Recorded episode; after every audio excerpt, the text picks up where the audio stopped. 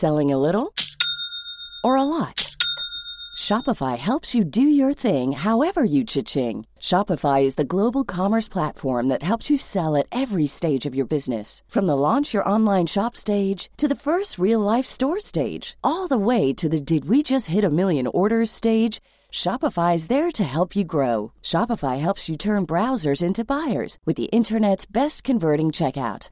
36% better on average compared to other leading commerce platforms because businesses that grow grow with Shopify. Get a $1 per month trial period at shopify.com/work. shopify.com/work. Tired of ads barging into your favorite news podcasts? Good news. Ad-free listening is available on Amazon Music. For all the music plus top podcasts included with your Prime membership.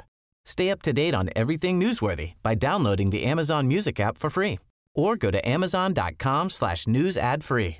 That's amazon.com slash news ad free to catch up on the latest episodes without the ads.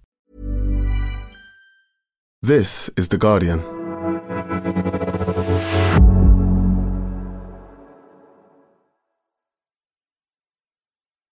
This might not be what you're expecting in your feed. Chanté Joseph is back with a second series of pop culture. Here's the first episode. And if you like what you hear, listen to a new episode every Thursday. Just search for Pop Culture with Chanté Joseph wherever you get your podcasts. I know it's been tough not having my voice in your ears every Thursday, but now I am back. And let's get into some pop culture. The Oscars are over, and that is the end of award season. But have film awards become a bit rubbish and outdated? And the Oscar goes to. Mom, I just want an Oscar. What's your favorite thing about coming to the Oscars? Um, And ladies, don't let anybody tell you you are ever past your prime. You're listening to Pop Culture with me, Chanté Joseph, for The Guardian. Before we talk about the Oscars, let me take you through the real winners and losers from the biggest night in Hollywood. Let's begin. So, the award for Best Actor goes to Hugh Grant for his role of awkward British man in the hit picture Champagne Carpet Interview. Um, so tell me, what does it feel like to be in Glass Onion? It was such an amazing film. I really loved it. I love a thriller. How fun is it to shoot something like that? Well, I'm barely in it. I'm in it for about three seconds. Yeah, but still, you showed up and you had fun, right? The award for Best On Screen Chemistry goes to Michael B. Jordan and Jonathan Majors in The Revenge of Angela. Hey, Auntie, we love you. And the award for Worst Comedy Performance goes to Jimmy Kimmel for his role as the farmer in Milking the Slap. If anyone in this theater commits an act of violence at any point during the show, you will be awarded the Oscar for Best Actor.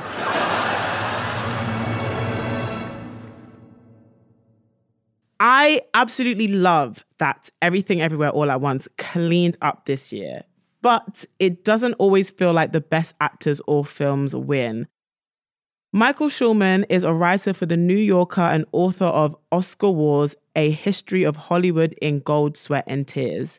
I am going on four hours of sleep. I'm very tired, but I'm kind of wired too. Uh, I'm punchy. I'm ready to go. I caught up with him in LA the morning after the awards and started with what it was like being on that champagne carpet. I mean, one thing that people don't always realize is that the Oscars take place at a mall, like a big shopping center. You're walking on the, the red carpet or the champagne carpet, and everything's like squat, swathed in gold curtains and stuff. And then you'll, you'll look through a, like a little crack in the curtain or behind the curtain and you'll see a hot topic or like a Sephora or you like you take a escalator and you're in a garage. It's it's so weird. When I look at it, it looks like it's a massive like auditorium or some sort of like beautiful venue, but it's actually just like basically our equivalent of a Westfield. In LA in, in Hollywood, the line between the height of glamour and movie magic and like a, a garage station, like is, is just nothing. That's Hollywood smoke, smoke and mirrors.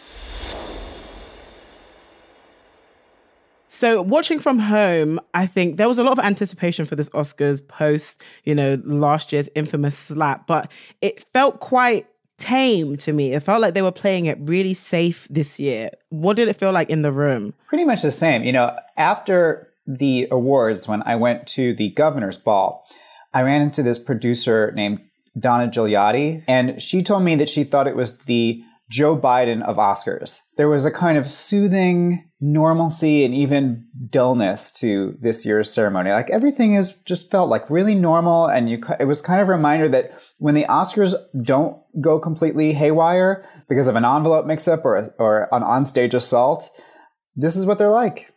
I want to get right into the results. Everything, everywhere, all at once, cleaned up. They won seven awards, including Best Picture. Why do you think it was so popular at the Oscars and won so many awards? Oh, even in the room when it was winning, and then when it won the top award, it it it hit the auditorium like a love bomb. I think for a variety of reasons. One, which can't be discounted because the Academy is the industry, is that it made over $100 million. It's a big hit. And I think that it's the kind of hit that defies a lot of very worrisome trends in movie making right now, which is that the only thing people seem to be seeing in cinemas are big franchise movies like Marvel, Top Gun, Avatar. Everything Everywhere All at Once was kind of the exception to the rule. So I think business wise, it was attractive to the Academy. It's also a very heartfelt movie, and I think people really, and heart always goes a long way at the Oscars. Like last year with Coda versus The Power of the Dog. And then, you know, it just represented this forward looking sensibility. It was, on the one hand, it's about this, you know, this mother who's a immigrant and trying to fix her marriage and her relationship with her daughter. But on the other hand, it has this this really sort of um, forward looking style. It seemed to like just speak to a lot of different people. Hi, Evelyn. Mrs. Wong. Hey, Mom. I only cook enough food for three people. Now I have to cook more. Toward the end, when they got to Best Actress, you could just at that at that point, I knew it was going to be Michelle Yeoh, even though it, I was so torn between her and Cate Blanchett about who I thought would win. But it just felt inevitable, and it felt like the right choice and a choice that would excite people in the room, and I'm sure at home as well. Um, I mean, when you're in the hall, you can kind of tell who's going to win based on the applause as they're reading out the nominees, because these are the people who voted one thing that a lot of people are talking about is like Angela Bassett not being happy that she lost the supporting actress Oscar. And did you think that was a snub, or were there any snubs that you felt happened this year? It's funny that you say this about Angela Bassett because a friend of mine texted me during the show and said, I am loving Angela's uh, non reaction to Jamie Lee Curtis winning. And I had no idea what he was talking about. Angela Bassett, um, I think she had a lot of momentum like a month ago. People were really excited. I mean, I interviewed her for the New Yorker about a month ago, right after she was nominated, and it felt like I was interviewing the winner.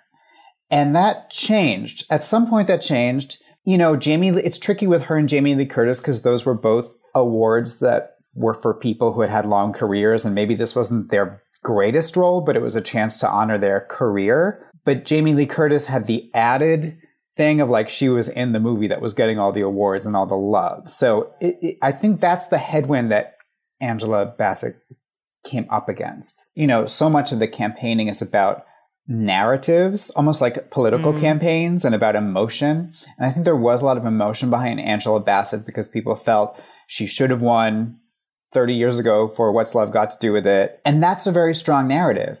But then Jamie Lee Curtis also kind of had a strong narrative, which is that she she kept talking. It was interesting. Like this started around the time that everyone was talking about nepo babies, and she kind of yeah. latched onto that and started talking about how no, I am proud to be a child of Hollywood. My parents, Tony Curtis and Janet Leigh, were both nominated for Oscars, and now I'm nominated, and it's like they're watching down on me. Like she made it feel like it was this family birthright almost. It's thrilling. I'm having the best time. What do you? What would your mother think? My well, the first two people I thought of were my parents.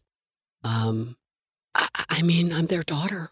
I think that just made people feel something, and they felt like, okay, this movie also makes me feel something. So I don't know. Like, in ter- I'm trying to think about why the the the momentum switch from Angela to Jamie Lee Curtis, and I think that it, it was like an emotional shift. I, I felt it in the, just the last couple of weeks. Yeah, these campaigns are so, I guess, like strategic, and they're so kind of well organized in how they get you to want to root for someone. There's one thing I want to get into before that, and it's it's basically about the kind of diversity of the awards. The Oscar goes to Michelle Yeoh. Michelle Yeoh's win was incredible, but she was only the second woman of color to win since Halle Berry won in like 2002. Even though there's this talk of, you know, we're going to make changes and things are going to happen, that's that kind of says it all. Oscar's been around for 95 years and she's only the second to win. It's just like, is that kind of an indictment for the Oscars or is it something that kind of signifies a potential change? I think that was part of what people wanted to see in the Best Actress category with Michelle Yeoh. And it was interesting. You know, m- my friend and I were talking yesterday morning before the awards uh, about who was going to present Best Actress because it obviously wasn't going to be last year's Best Actor winner. Will Smith. Mm-hmm. When Halle Berry walked out, I thought, okay, this is this is what that is about. It's like a handing the baton. Mm. In my book, I have a chapter about these three people who were the first black winner in their acting category across many decades. Hattie McDaniel for Gone with the Wind, and then decades later, Sidney Poitier for Lilies of the Field, and then Halle Berry in 2002. And it's it's so interesting to see how their stories overlap. In each of these instances, it was hailed as such a historic event, and it was very meaningful. But at the same time, experiencing that win as the sort of token person, like the person, like mm. who, and it hasn't happened in like, you know, these are across the, you know, the span of many, many decades. It was a very isolating, fraught experience for all three of them. And yeah. with Halle Berry, she famously said in her speech that now has a chance because his door tonight has been opened. Tonight a door has been opened, and this is so much bigger than me. And that was 2002. By 2016, when we were talking about hashtag Oscars so white, she gave an mm. interview where she said, you know, I said it was bigger than me and maybe it wasn't bigger than me. And it's heartbreaking to think that maybe the door wasn't opened. And so it was very meaningful to see Halle Berry present that award. I just think, I hope it's not another, you know, 16 years or whatever until we see someone else win this. It kind of just feels like you're kind of giving your moment every now and again. And it's like, be really grateful for that, be really happy for it. Now we're going to go back to doing what we usually do. I had no idea of the kind of well oiled machine that was not just the Oscars themselves, but the industry around it. And so I want to imagine, like, say I, I was in Brazil for a month and say I made a film called Chanté in Brazil, where Angela Bassett plays me, and you know she can finally win an Oscar. Oscar, and I want this this film to be an Oscar award winning film. What does my campaign to make Chanté in Brazil an Oscar award winning film look like? How does it start? Well, I mean, one thing that is a major factor is money. You know, it's like anyone can run for president, but not everyone can run for president, and we're going to hear about it. You know? yeah, yeah. They have award consultants. That's what is that? I mean, they work year round. You know, if you think of a of a political campaign, there's kind of two parts of it. One is sort of creating a narrative, so through like speech writing or something, and then the other part is the ground game, which is how do you reach voters. Uh, um, right. Oscar campaigns also have that, um, in the sense that they they craft a narrative. What do you, what do you want to feel? And then, but the ground game is that the the the awards consultants know how to reach Academy voters, how to get them to watch the movie, preferably on a big screen at a screening. This is a lot of the stuff that Harvey Weinstein and Miramax really stepped up in the 90s. So that's what I mean about like the different levels of the campaign. And it's a lot of work. So you need campaign consultants to do it.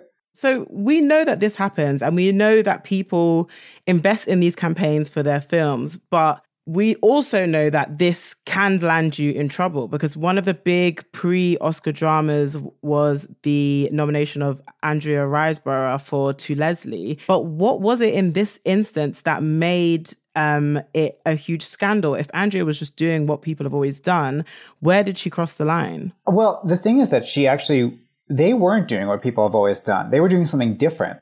You know, okay. To Leslie is a movie that barely got seen by anyone. It had no marketing or uh, money behind it. So what they did was use social media and their connections, asked people like Gwyneth Paltrow to um, to get out there and, and promote the movie. And a lot of them did that on social media. A lot of them did that with the same exact script. You know, they would say, To Leslie is a small movie with a giant heart. To Leslie is a small movie with a giant heart. So obviously the, the internet picked up on that right away and thought it was Yeah. ridiculous. But it worked. Why was it controversial? Well, on one level, it was a real David versus Goliath victory. However, because uh, two black women who were considered in the conversation for Best Actress, Viola Davis and Danielle Deadwyler, did not get nominated, it wasn't a very clear cut narrative about an underdog winning. It opened up this big, messy conversation. and Suddenly people were asking, well, wait a second. You know, Andrea Riseborough had access to this network of, you know, pretty much all white celebrities. Did Danielle Deadwyler have that same network?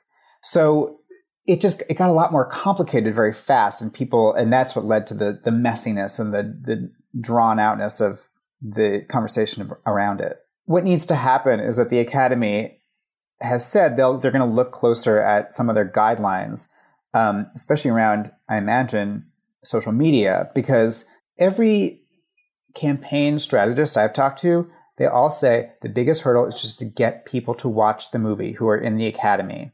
I saw this article in Entertainment Weekly where they had like anonymous um, Oscar voters. Basically, they interviewed them about their experiences voting and nominating people. And like some of the things that they said, like a lot of them hadn't watched the film. What on earth is going on here? It's like, and I guess the people who are voting are also like normal people with opinions and they're there for a reason. But do you think in like in general, there could be quite a bias or people aren't actually dedicated to the process. And so they're not engaging in watching the films and they're kind of they've got this voting right but they're not really making use of it. The people I, don't, I think the people who who agree to do that are just like intent on riling people up under cover of anonymity because they're always so provocative. And you and the thing is you do have these sort of some older more traditional members of the academy. And when they give their brutally honest opinions, it is often very, very different from like film Twitter. Is it more of a generational divide then? Is the academy just a lot older? And so their views tend to be very different to those on film Twitter who are like, you know, students or just like yeah. You know, proper film buffs who are generally a lot younger. Oh yeah. I mean there there are lots of people in the academy who have had very long careers and they have slightly more traditional film taste, maybe. I mean, the, the Academy has been expanding and diversifying a lot over the last six years, so that contingent is not as influential in the voting as they were 10 years ago. But, mm. you know, this is what happened after Oscars So White. I mean, it's interesting you should bring up the stuff around kind of Oscars So White because as award season is coming to an end, I kind of want to talk a bit more generally about award ceremonies and hearing everything you've said about the campaigning that happens. You know some voters not watching the films kind of lack lack of diversity on these kind of award panels. What do we like what what is the purpose of award ceremonies in terms of what they give to audiences when it comes to film? Because i don't really think it's around recommendations for what to watch because you can find that elsewhere and you don't need an award to tell you that a film is good when you know a lot of people use rotten tomatoes as, as their basis. So what, what is the purpose? If the oscars didn't exist it would really be much more commerce would be much more the only thing driving what movies are made. Awards are like the only thing every year where you sort of have to where hollywood has to sort of factor in quality and, and not just pure box office potential. Um, so I think it has a good sort of corrective effect to just the the, the power of commerce and, and, and the and the market. Um, but yeah, no, I mean there's a fundamental flaw at the heart of these awards, which is that you can't really rank art and it's completely subjective and it's just the sum of a bunch of people's opinions at the end of the day. Even if the Oscars horse race doesn't tell us you know, what the best movies are, they do provide a kind of glimpse into how popular culture is changing, how Hollywood is changing. That year, for instance, that Moonlight won, it was mm. just a couple months after Trump was inaugurated president. It was after a year in Hollywood where the Oscars So White debate had been really raging and Hollywood was having this sort of racial reckoning. And to have Moonlight win after, you know, in the wake of all that, you did feel like that meant something and that that was mm. creating a kind of cultural space that hadn't existed before. And so I think that is all of value.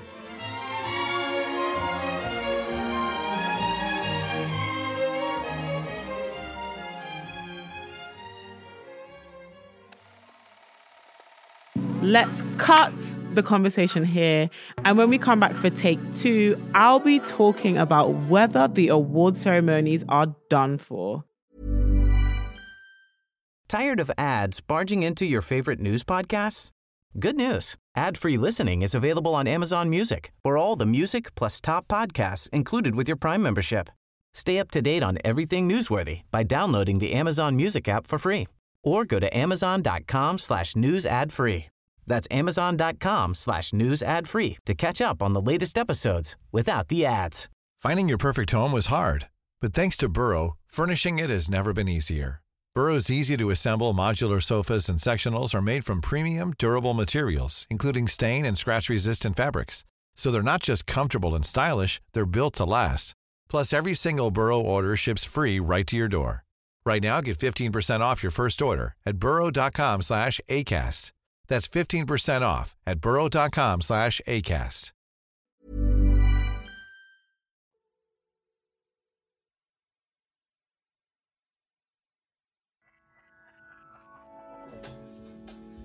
Welcome back, guys.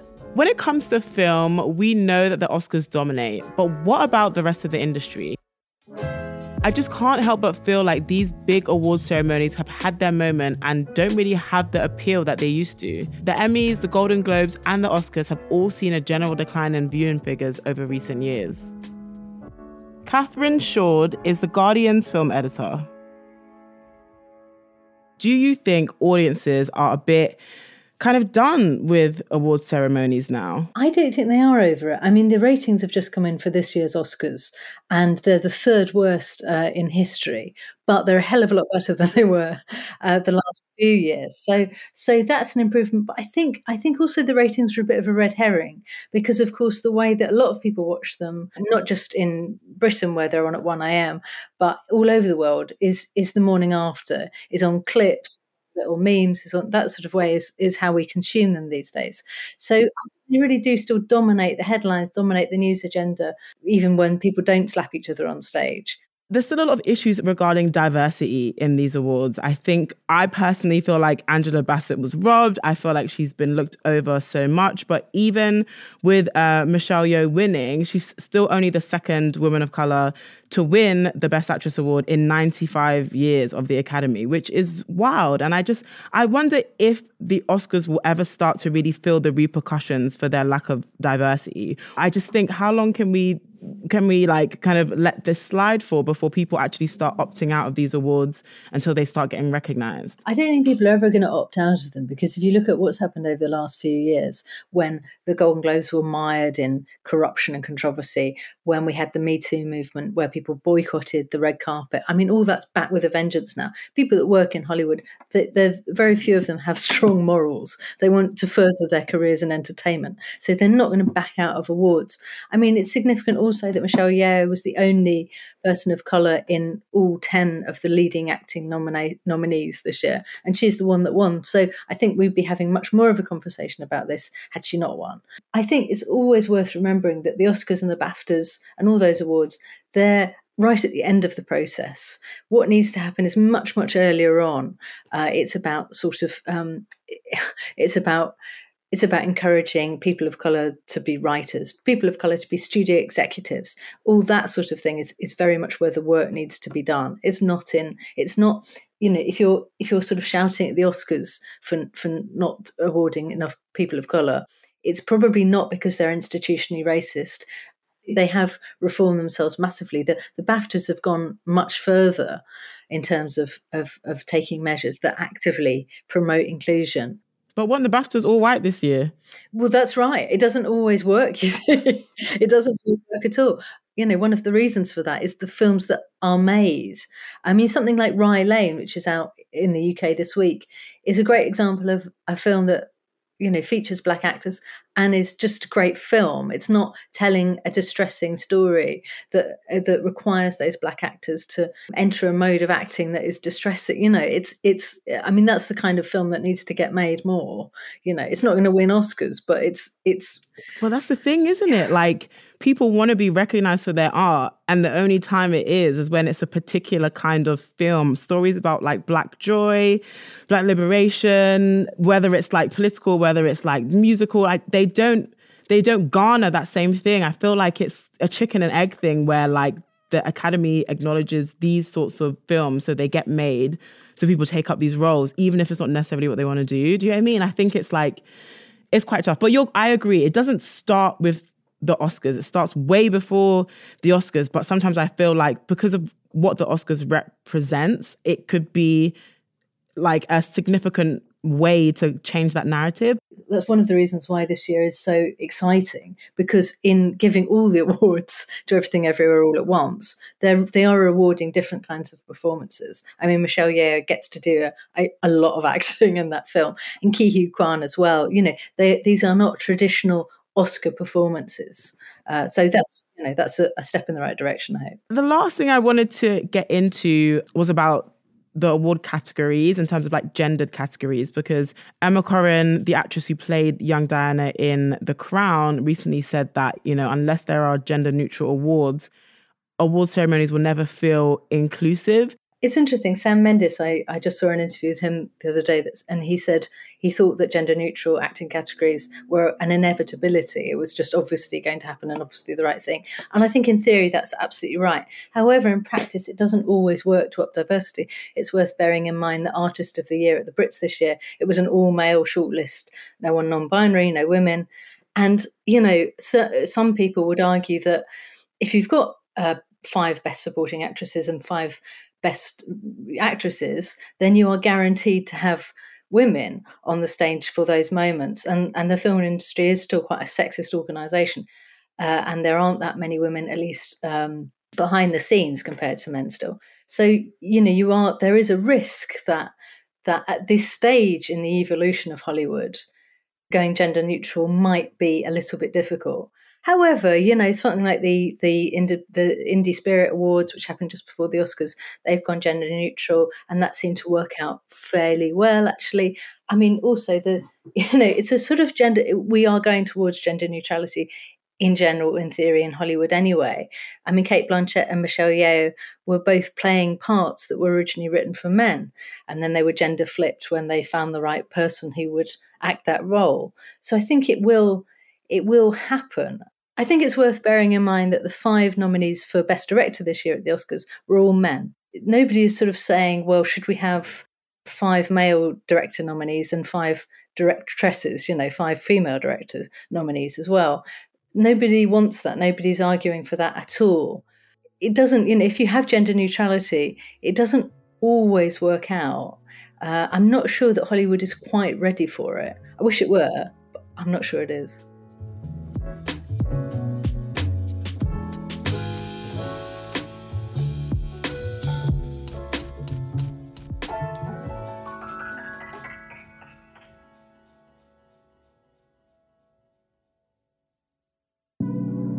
Thanks for listening. If you loved watching everything everywhere all at once, like me, and are wondering if there might be multiple yous out there, then check out the Guardian Science Weekly episode on Could the Multiverse Be Real?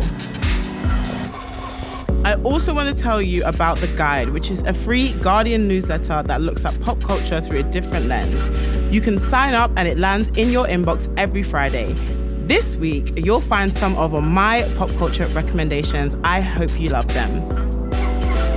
This week's episode was produced by Hattie Moya, sound design by Maula Seto, original music by Axel Coutier, and the executive producer is Maz Ebtehaj. See you next Thursday.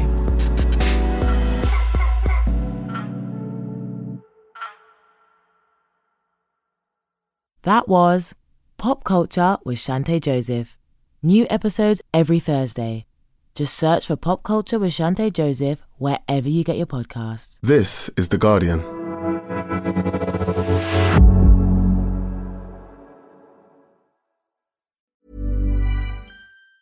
Tired of ads barging into your favorite news podcasts? Good news. Ad-free listening is available on Amazon Music for all the music plus top podcasts included with your Prime membership. Stay up to date on everything newsworthy by downloading the Amazon Music app for free or go to amazon.com slash news ad free. That's amazon.com slash news ad free to catch up on the latest episodes without the ads.